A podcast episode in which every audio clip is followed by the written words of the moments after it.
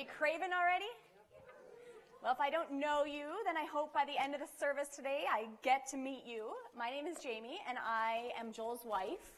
I said last night, I am first a child of God, but then secondly, I'm Joel's.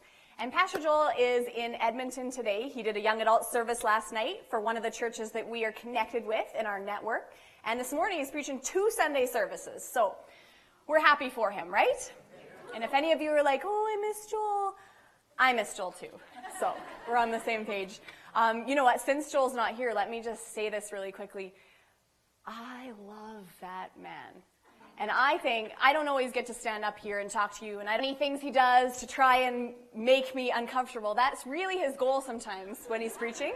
Like, it's good most of you guys can't see my face because I'm like, mm, and my toes are curling. My mother-in-law knows exactly what that's like. Um, but I'm not going to say anything embarrassing about Joel. What I'm going to say is that man is the exact same behind the pulpit as he is at home, rolling around on the floor with this one and our two boys. He's fantastic. So Golf clap for Joel.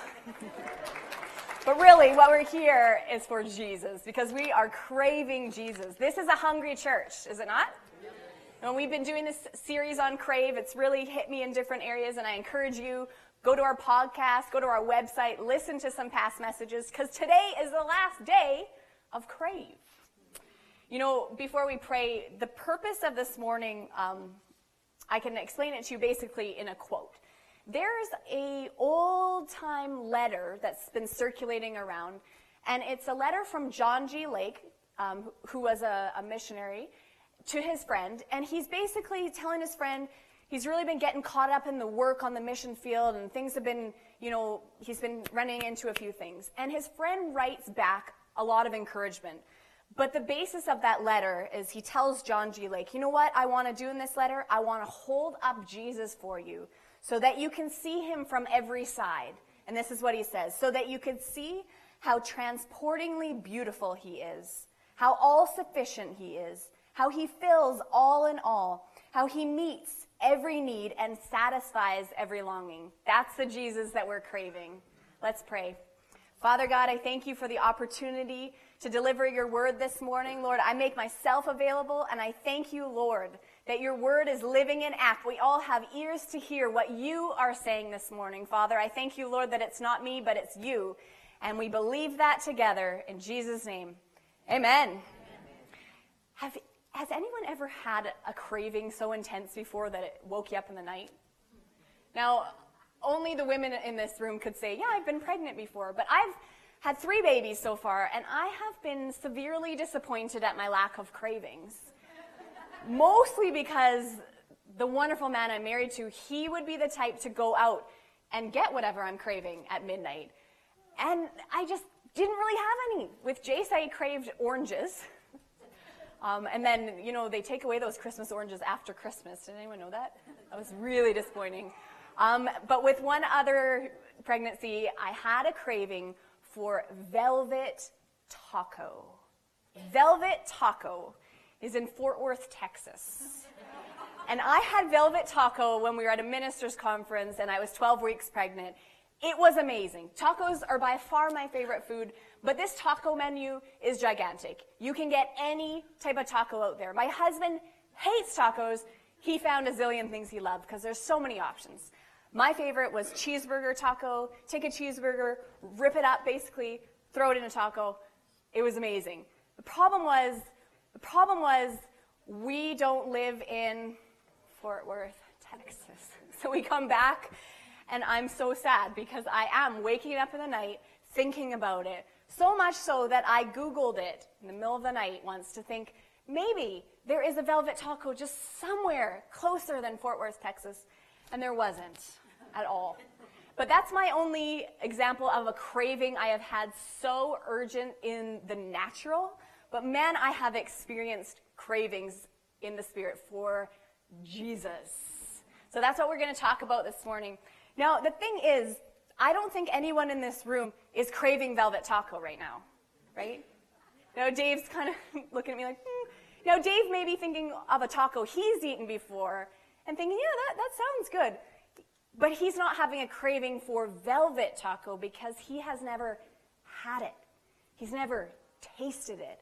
the thing about craving something, the thing about craving God, is you can't have a craving for Him if you haven't tasted Him. So that is one of my desires this morning is that even for those of you who would say, I'm passionately pursuing God, of course I'm craving Him, that you would taste a different aspect of Him, that you would be reminded of a different part of Jesus this morning, and you'd crave that even more. All right? So let's turn in our Bibles to Psalm 42. We're just looking at a quick example of a craver. A man who craved God like no one else, and that was David. You can read all through the Psalms how much he longed for God. In Psalm 42, verse 1 and 2, we're going to put it on the screen there in the Amplified. Um, it says, As the deer pants longingly for the water, so my soul longs for you, O God. My soul, my life, my inner self, it thirsts for you, God, for the living God. A craver is someone who desires God above all else, right? David was such an amazing example of that. He was hungry for God. Despite stuff that was going on, he craved him. Another psalm, this is my favorite crave verse of all the crave verses, is Psalm 27, verse 8 in the Amplified. And it says, This is David talking to God, and he says, You have said, so God, you have said this to me. You've said, Seek my face inquire for and require my presence as your vital need. And this is David's response to God. He says, Okay, God, my heart says to you, Your face, your presence, Lord, will I seek, inquire for, and require of necessity. A craver is someone who sees something in the word and responds to it. Right? David heard God calling, Come to me, come to me which the invitation to all of us to come to God has been sent. Now, a craver would respond to that. A craver would see something in the Word and say, Yeah, I, I agree with you, God. Is that not right? Yeah. That's a craver. Now, someone here has got to be thinking right now, that is so great for David. He was so passionate. You know, I've heard a lot of people say about Joel, man, Joel's just so hungry for God. And they say it in a way that's like, oh, I wish I could be hungry for God like Joel's hungry for God. And I always think, oh, that's so sad because God is not going to reveal himself just to Joel, right? God is for whosoever. Any one of us can crave God as much as we want. Any one of us can change our cravings. Like, I hope no one sits in here today and goes, well, I don't have a craving for God, so I'm just going to tune out right now because you can change your cravings just like you can in the natural. So there's this belief out there in the world, and it's called fatalism, and it's yucky. Because fatalism believes that whatever, basically whatever will be, will be. Whatever's happening in my life is just what's happening in my life, and you're powerless to change it. Now, even sadder than fatalism would be spiritual fatalism, or, or spiritually believe or believing in in the spirit realm, in spiritual things like a craving for God, that that's all you have. I've experienced this with God, and that's really all there is. And you know, I'm, I just never been a passionate person. My family's not passionate about God. We just kind of have read the Bible sometimes. That's not at all how Christianity's set up. We're not just sitting here with, well, uh, however passionate you are, Eric, is that's as passionate as you're ever going to be. That's not at all how God set it up. So, there are things called crave changers. Can you say that? Crave changer. So, if I had to call this message something today, I would call it crave changers. Because, like I said, we can change our crave.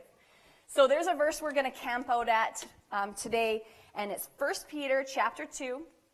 It's verse 2 and 3.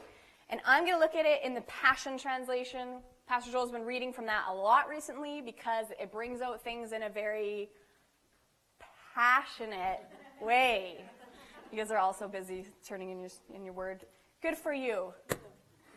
First Peter 2, verse 2 and 3. I put the Passion Translation up there so you can read along. It says, In the same way that nursing infants cry for milk, you must intensely crave the pure spiritual milk of God's Word. For this milk will cause you to grow into maturity, fully nourished and strong for life. The next verse says, especially now that you have had a taste of the goodness of the Lord and have experienced his kindness. This verse is a crave changer. A what? A crave changer. changer. So let's take a look at these two verses in a bit more detail. The first word there is that we are told in the word, we're actually commanded to do what? In the same way that nursing infants cry for milk, we're supposed to crave. Everyone say crave. crave. We're told that we're actually supposed to crave something. Now, this same word crave that's used here is the one that we just read in Psalm 42 when we started. When David was saying, God, I crave you like a deer who needs water.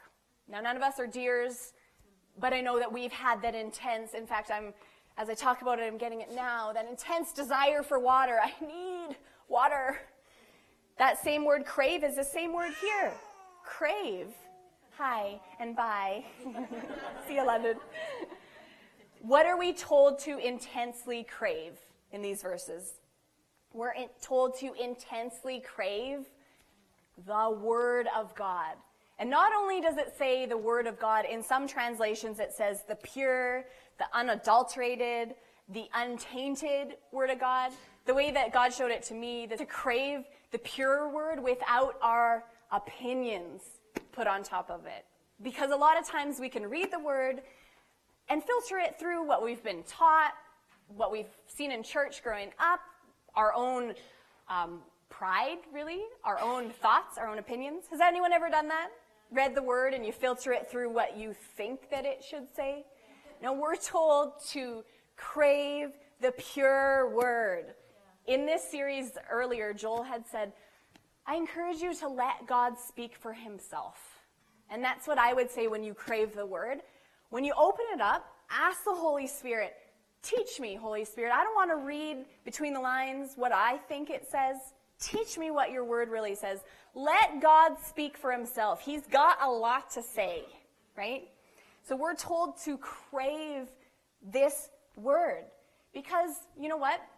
We often hear people who will say, you know what? Yeah, I crave God, I crave God, but my time in the word, it just, uh, not really interested.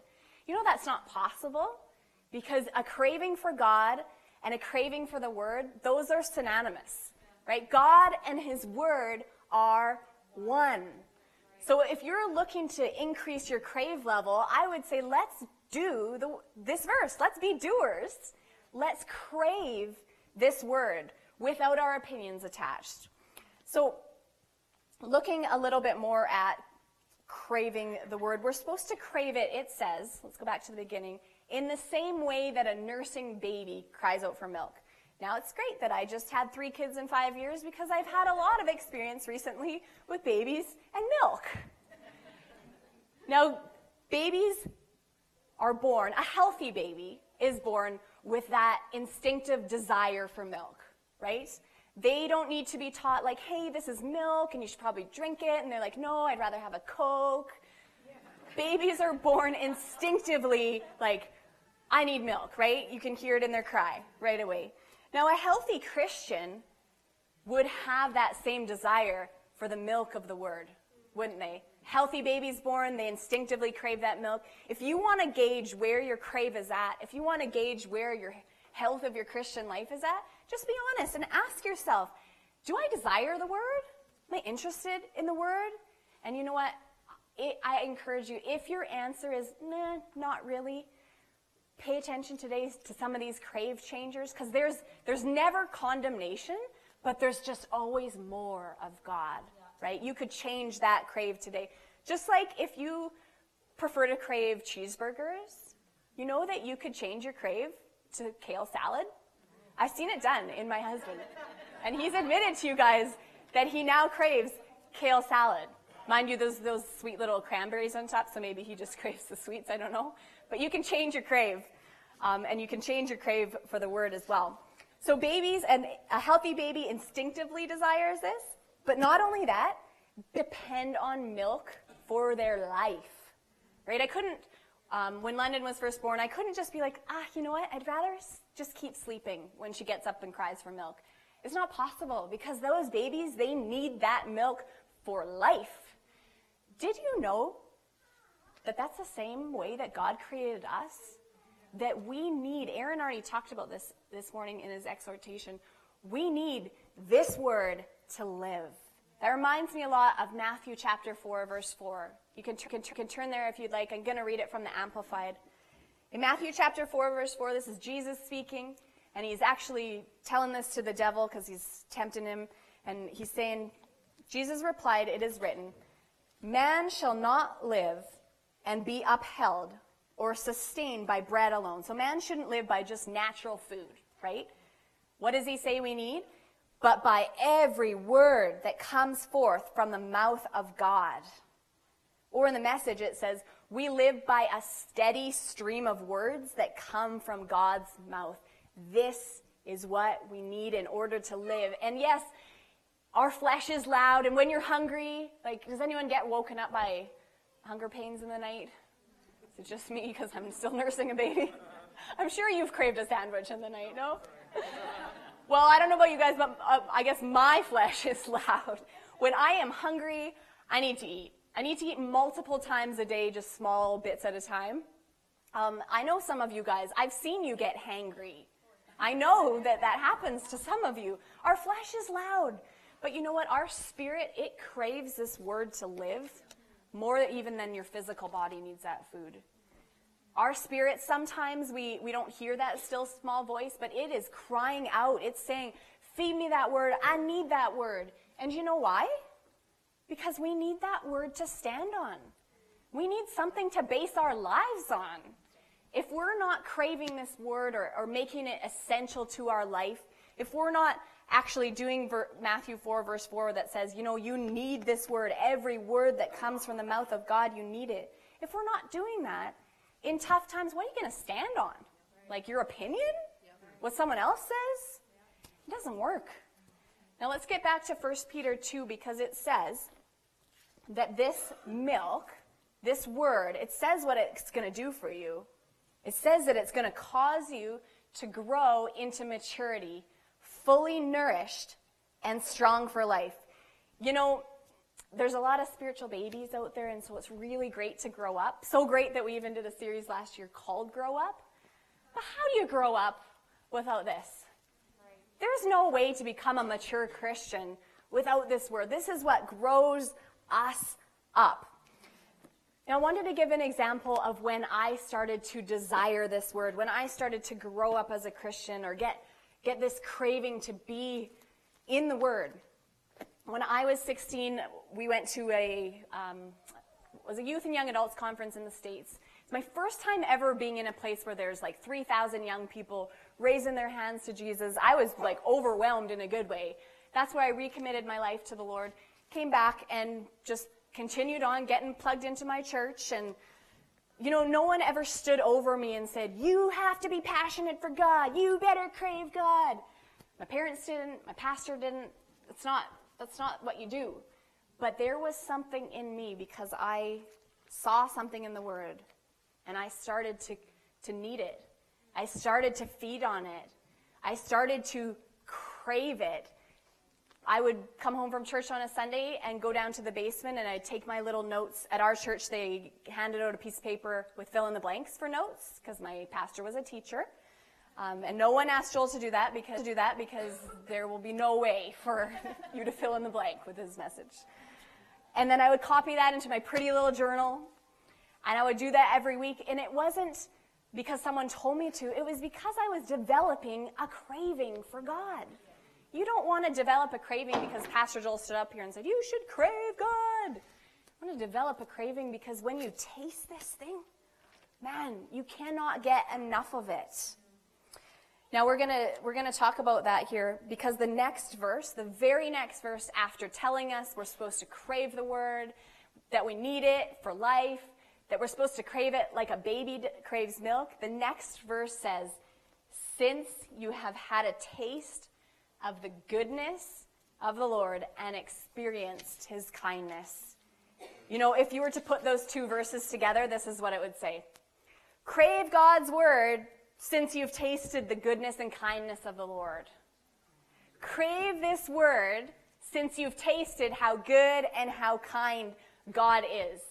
So, having a taste of God is another crave changer. That is what will change your crave. There's no way that you can sit here and go, Oh, I wish I was just more passionate about God. I wish I was basing my life on His Word. It doesn't work that way. You've got to get a true taste. Now, when you look at that word taste, like because you've had a taste, no, no word in the word, no word in the Bible is there by accident, right? That word taste is intentional because taste means that you have experienced it for yourself, right? Now, with taste, you cannot taste at a distance. Like some of you have, oh, the enses aren't here. Normally at this time is when they pass out mints to their row. you guys know that? And so right now is when like everyone can hear the mints and you start to crave that mint. But if the enses were here passing out mints, I wouldn't be able to taste it from here, right? Because I'm at a distance. I could see that they're passing out mints, and I could definitely hear that they're passing out mints. But I wouldn't be able to taste it. You cannot taste at a distance. Cannot taste by just observing God, by coming to church and just looking at the worship team. I love Pastor Sheila's exhortation today because she said, Don't let them just sing to you, right? We're singing with them to Him. Some people have, have come up to us after the service sometimes and said, You know, that worship service was so, so moving. That was amazing. And then some other people just look like, man, they just sang songs, right?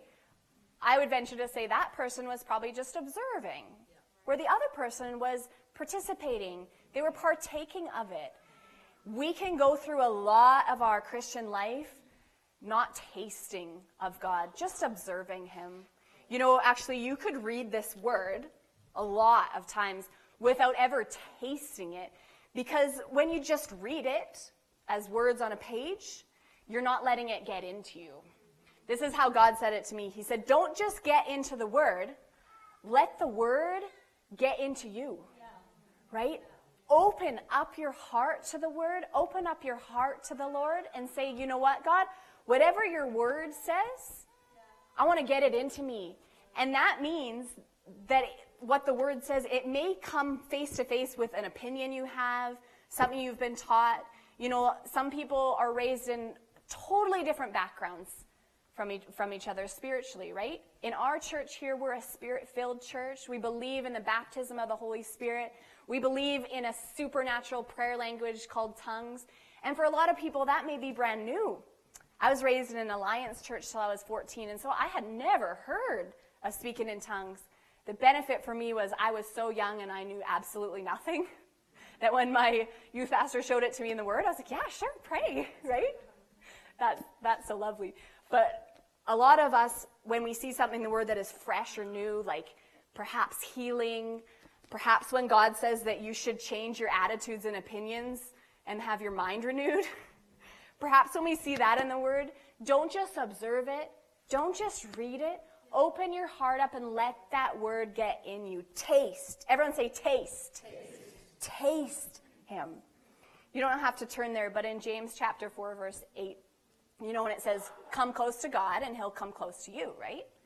Well, there's a translation, the Passion Translation, that says, move your heart closer and closer to God. You want to taste more of God? It's going to be a heart thing. It's always a heart thing with him, right? Open up your heart. Open up your heart. Let him rework some things in your heart. You know, Joel and I have been on the love of God for us personally for at least a year now. Isn't that kind of funny as people who pastor a church that we are just really just now getting the revelation that God loves me? Because I have had no problem looking at you and being like, man, God loves Cheryl, right? Or man, God loves Courtney. But we've been stuck on that revelation because we've decided to open up our hearts to God in that area, and He's reworking some things in us. Apparently, both of us more so thought that we had to do a few things in order for God to love us deeply, right? Didn't believe that about you.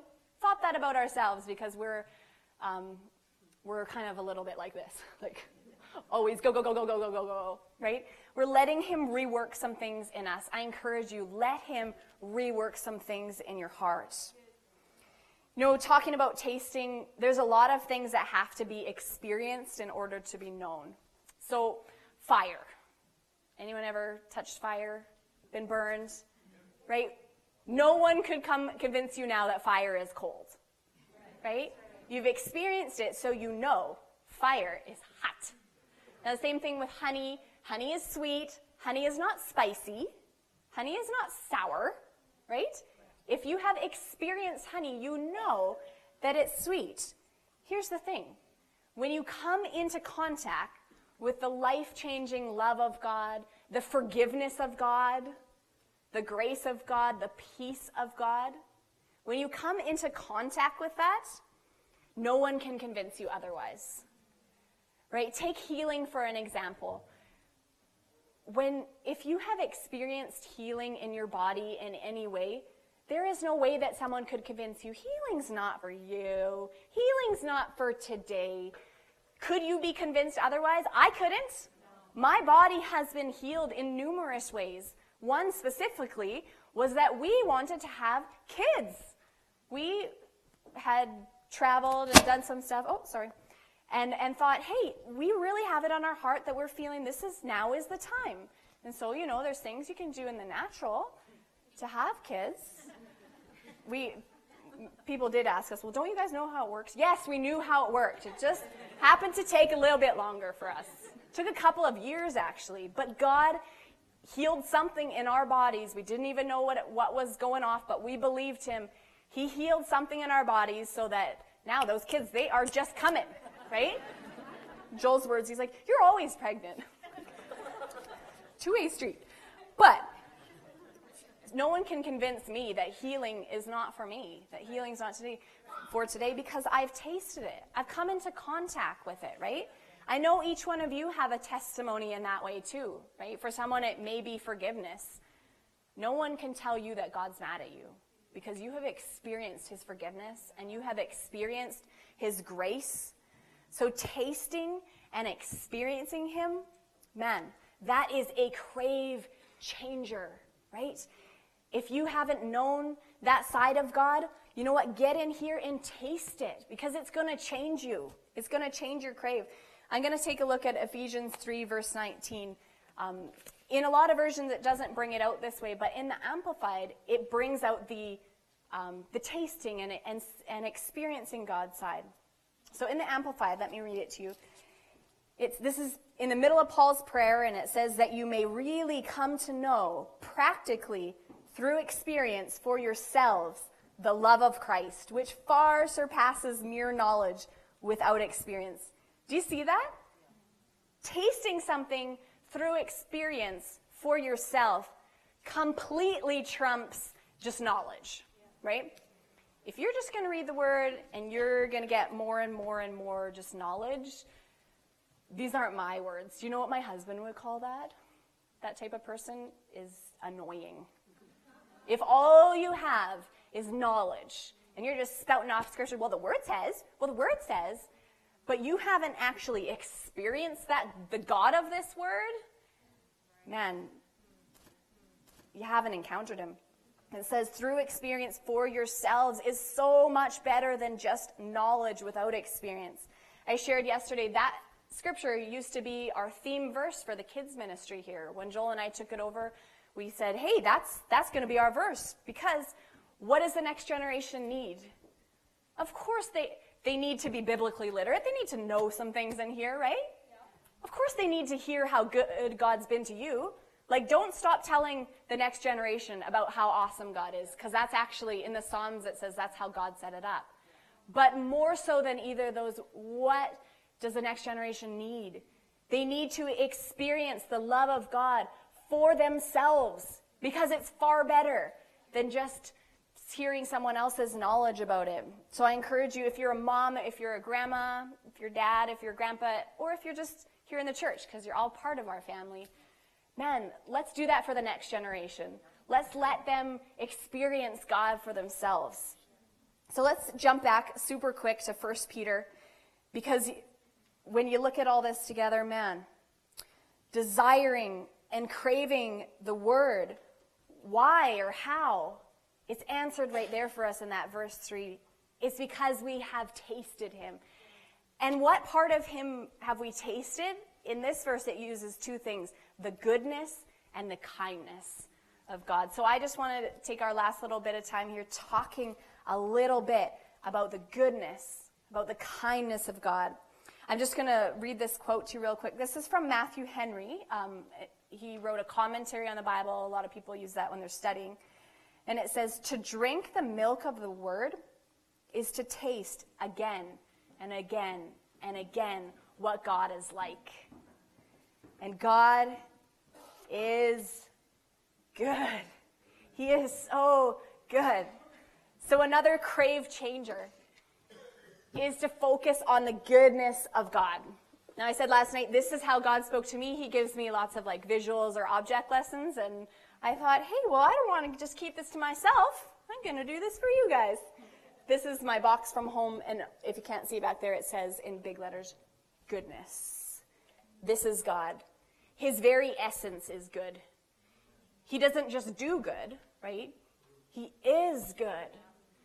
Now, in his goodness, this is how God showed it to me that in his goodness, everything flows out of that. So, what flows out of his goodness? His love for us flows out of his goodness.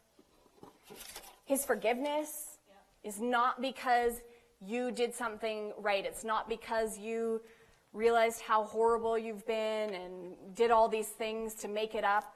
It's because of his goodness, his kindness towards us that he offers forgiveness.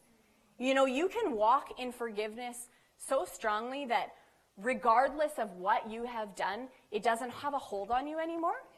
You can be completely set free by forgiveness, all because God is good. That flows out of his goodness. Do you notice this box does not say your good works? Like all these things don't flow out of you doing the right thing or you being so great.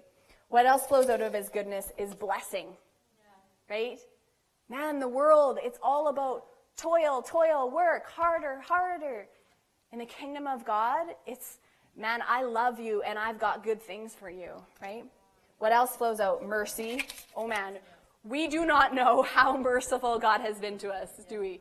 I don't even really want, I was going to say one day we might find out. I don't even really want to know. I mean, He has saved us from some stuff that we really deserved the punishment, and He's saved us from that. Man, His mercy. What else? Faithfulness. His faithfulness towards you, like the fact that He thinks about you yeah. with love. Yeah. Love continually.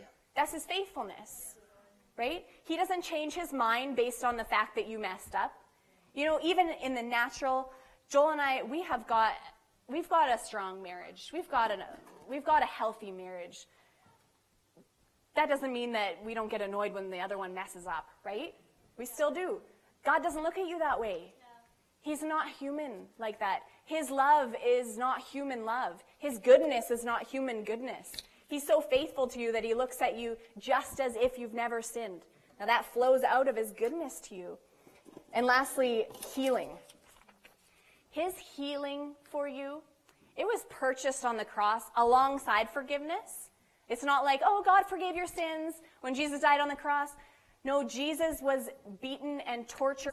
No, Jesus was beaten and tortured, and every stripe that he took was for our healing as well. And that flows out of God's goodness towards you. You know, if you have been struggling to receive healing, I would just encourage you meditate on God's goodness.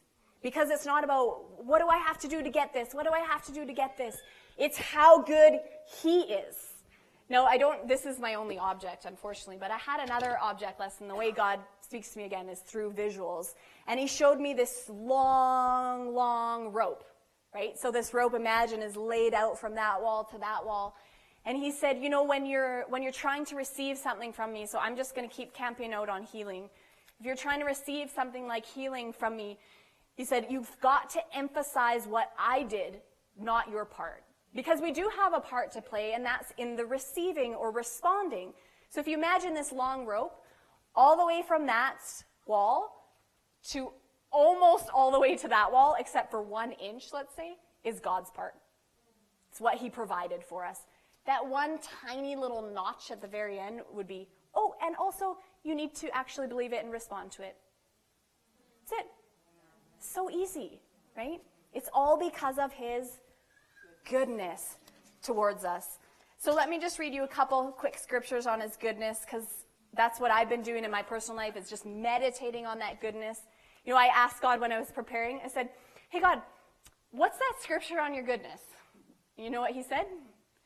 Every scripture points to my goodness. And I was like, Ooh, touche. That's really good. But I did, then I said, like, no, like, really, I'm looking for a specific scripture. and it's Exodus 33. So if you want to turn there, Exodus 33, verse uh, 19.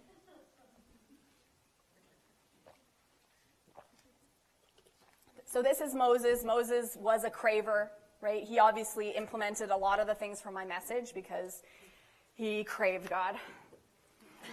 And Moses is meeting with God, and Moses is telling him, God, please do not leave us. Like, you've got to go with us. If you don't go with us, I am not leaving from this place. And then Moses asks God, you know, this is a total side note. What Moses asks God here is super bold. I want to be this bold. He says, God, please show me your glorious presence. Show me your glory. God's glory is like his, his character, his nature, his essence. Moses says, Show me your glory. And guess what God's response is in verse 19? The Lord replied, I will make all of my goodness pass before you. Moses said, Show me your glory. Show me who you are, God. And God said, Okay, sure. I'm going to make my goodness pass before you. I'm going to show you my goodness. Now, again, no word in here is wasted. That word is strategic. He could have used any word there, but he used the word goodness. Everything God is is wrapped up in that goodness. I will show you my goodness. Who God is is heavy with everything good. God desperately wants to show us his goodness. If you look at Psalm 23, verse 6, lots of us know this psalm, and it's um, the psalm like, The Lord is my shepherd.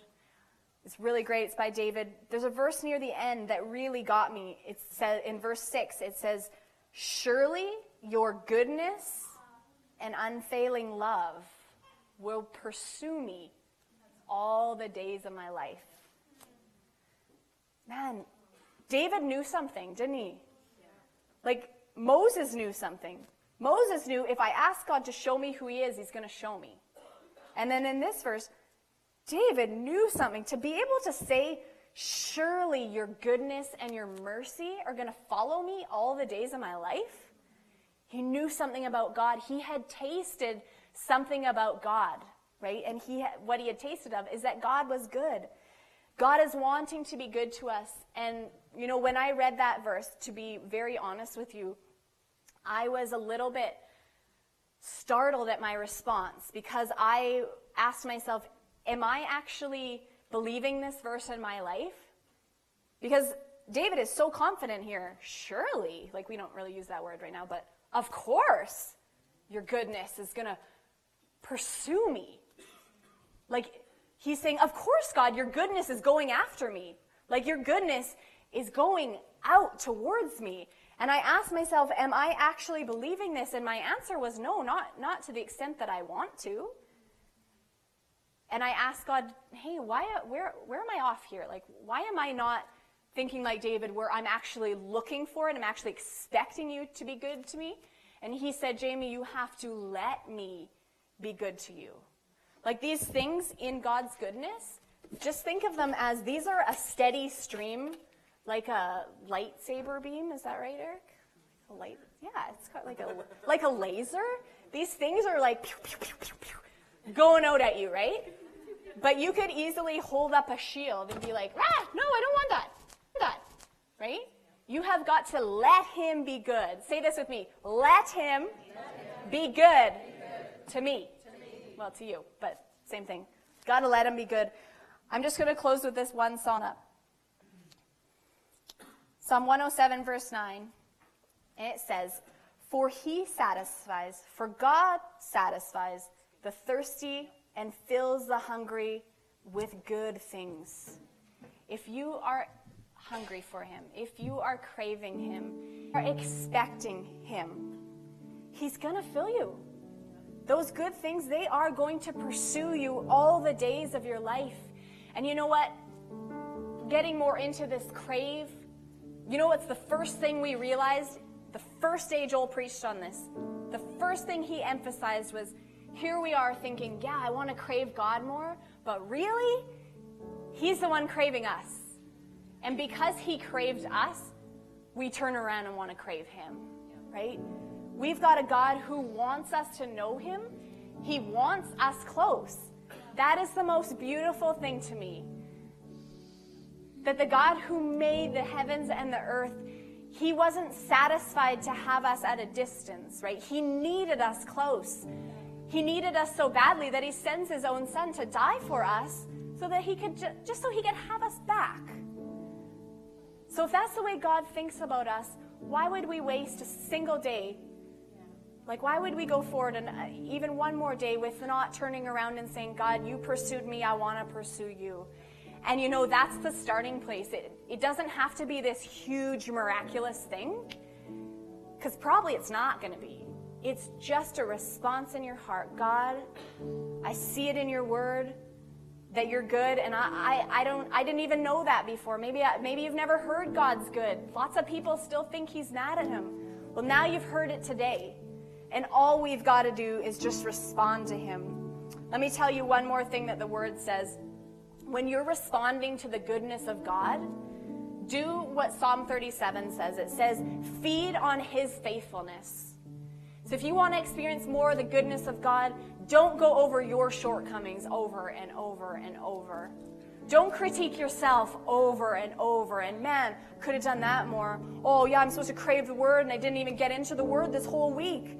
Don't go over your list of shortcomings. Feed on his faithfulness. Go over how good he's been to you. And you know what? If you're just getting to know him and you can only think of one thing, like, well, I've got, well, I've got, well, I've got here, we'll go over that. God, you've been so faithful. Give me life. I'm alive. For a lot of you who know who Jesus is, you can say, Well, thank God I'm not going to hell. Man, that's something to feed on. But this will, I guarantee you, this will change your crave. If you want to get into the word more, but you're like, I just find it dry, I just, I'm not there, it will change your crave if you focus on how good he is. You're like, man, he's, he's that good, and I, I want to find out more of how good he is to me. So, can you stand with us today? Aaron's going to lead us in um, the last song that we sung. I want you to, alongside Aaron and I, respond to his goodness. Respond to how good he has been to you, how good he's been to your family, how good he's been to your kids or your grandkids. Let's respond with our heart. But you know what? You can outwardly show him you're responding. I'm, I'm short, so I better get up here. You can show him by this. This is an act of surrender. Lord, let's do that together. Lord, we, we respond to you, Lord. We've seen in your word how good you are. And right now we want to taste that goodness. We want to experience it for ourselves, Father. And so we stand at attention, our hearts and our arms open to you, Father. Let's sing this together.